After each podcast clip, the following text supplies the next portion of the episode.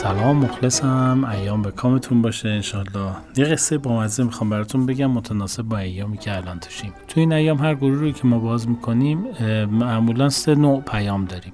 یا پیام در خصوص محرم هست یا پیام در خصوص کرونا هست و یا پیام در خصوص اعضای کابینه دولت جدید که آقای رئیسی تبریکم بهشون میگیم منتخب شدند و قرار هست کابینه مشخص کنن رایزنی هایی که اتفاق میفته برای کابینه. ما یه داستان دیدیم که به نظرم بامزه اومد تو این ایام بگیم.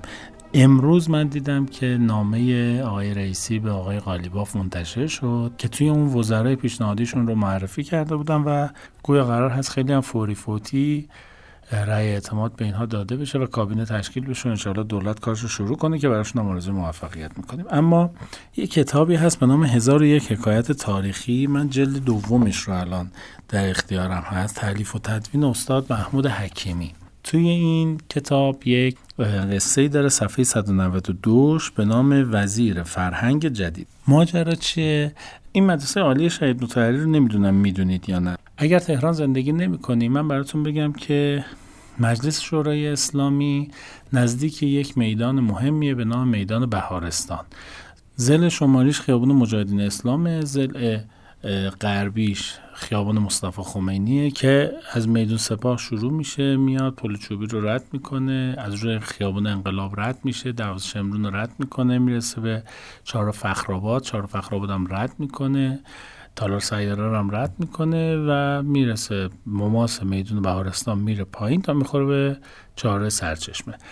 این اطراف حالا یه آدرس رو باید بدونید دیگه. خود برید سرچ کنید مجلس شورای اسلامی تو هر مپی بزنید براتون میاره احتمالا دیگه. جنوب مجلس کتابخونهشه و جنوب کتابخونه مجلس مدرسه عالی شهید متحریه این مدرسه عالی شهید متحری و مدرسه سه سالار سابق یه عالم موقوفات داره. یعنی یه عالم آدم خونه هاشون و ملکشون و کتابخونهشون اینها رو وقف کردن برای این مدرسه که مردم استفاده کنن. زمان پهلوی آقای به نام احمد راد مسئول نظارت بر این موقوفات بوده و تو دفترشون چهارشنبه های هر هفته یک جلسه معارفی برگزار می‌کردن.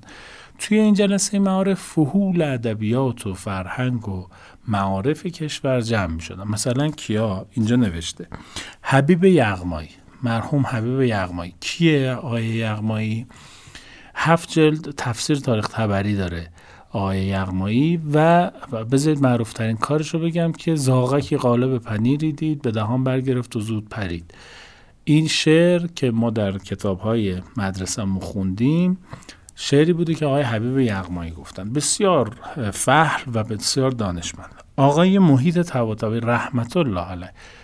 آقای محیط طباطبایی مرحوم محیط طباطبایی که بیش از 2500 مقاله و سخنرانی و لکچر و این حرفا دارم. بسیار بسیار آدم مبرزی در حوزه ادبیات بودن. دکتر شهیدی رحمت الله علیه دکتر سید جعفر شهیدی که مهمترین اثری که ازشون به جا مونده از نظر من البته ترجمه بسیار فاخر و نفیس نهج البلاغه هست و رئیس مؤسسه ده خدا بودن سالها. که رحمت خدا رفتن سال 86 فکر کنم ما ایشون رو از دست دادیم. استاد احمد آرام که ایشون هم یکی از بزرگان عرصه فرهنگ و هنر بودن. آقای آرام شاید اولین کسی بودن که تعلیف کتب درسی رو شروع کردن. گفتن آقا بیایم برای مدارس کتاب درسی تعلیف کنیم. و الان دیگه حالا به این شکل در اومده. و مسعود کیهان مرحوم کیهان که معروف بودن به ماژور مسعود. یک نظامی بودن آقای کیهان و شاید تو این جمعی که گفتم اون زمان از همه هم بزرگتر بودن یعنی مسنتر بودن.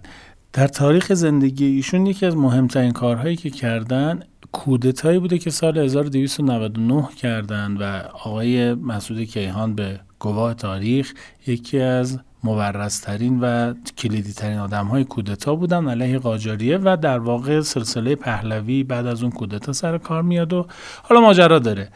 این جماعت جمع بودن. دقیقا چه اتفاقی افتاده بوده؟ حسن علی منصور نخست وزیر شده بوده. یعنی حالتی مثل حالت ما. همه داشتن کابینه حسن علی منصور رو حدس می‌زدن به نظرت کی وزیر میشه؟ به نظرت وزیر فرهنگ کی میشه؟ وزیر معارف کی میشه؟ وزیر چیش کی میشه؟ وزیر کی چی میشه؟ همینجوری داشتن. پیشنهاد می‌دادن و رایزنی می‌کردن. می‌گفتن نه بابا این که اصلا قوارش نمی‌خوره این که بابا هنوز دکترا نگرفته این که اصلا کارنامه درخشانی نداره این که شهرداری رو بیشتر از وزارت دوست داره. اینا همینجوری داشتن با هم دیگه چونه می‌زنن حدس می‌زنن و پیشنهاد میدن. آدمای فهلی هم بودن. پیشنهاداتشون پیشنهادات موثری می‌تونسته باشه. ولی خب بالاخره اصلا این منصور که نشسته بود از اینا حرفش نوه بحث انقدر طول می‌کشه از حوصله آقای کیهان خارج میشه. محسود کیهان میگه ای بابا بس کنید دیگه بابا. بالاخره یه خری وزیر میشه دیگه. اینا میگن که خب به احترام بزرگترشون هم بودن. که به احترام آقای کیهان بحث و جمع می‌کنن تمام میشه میره. بذارید این پاراگراف آخر رو از روی کتاب بخونم.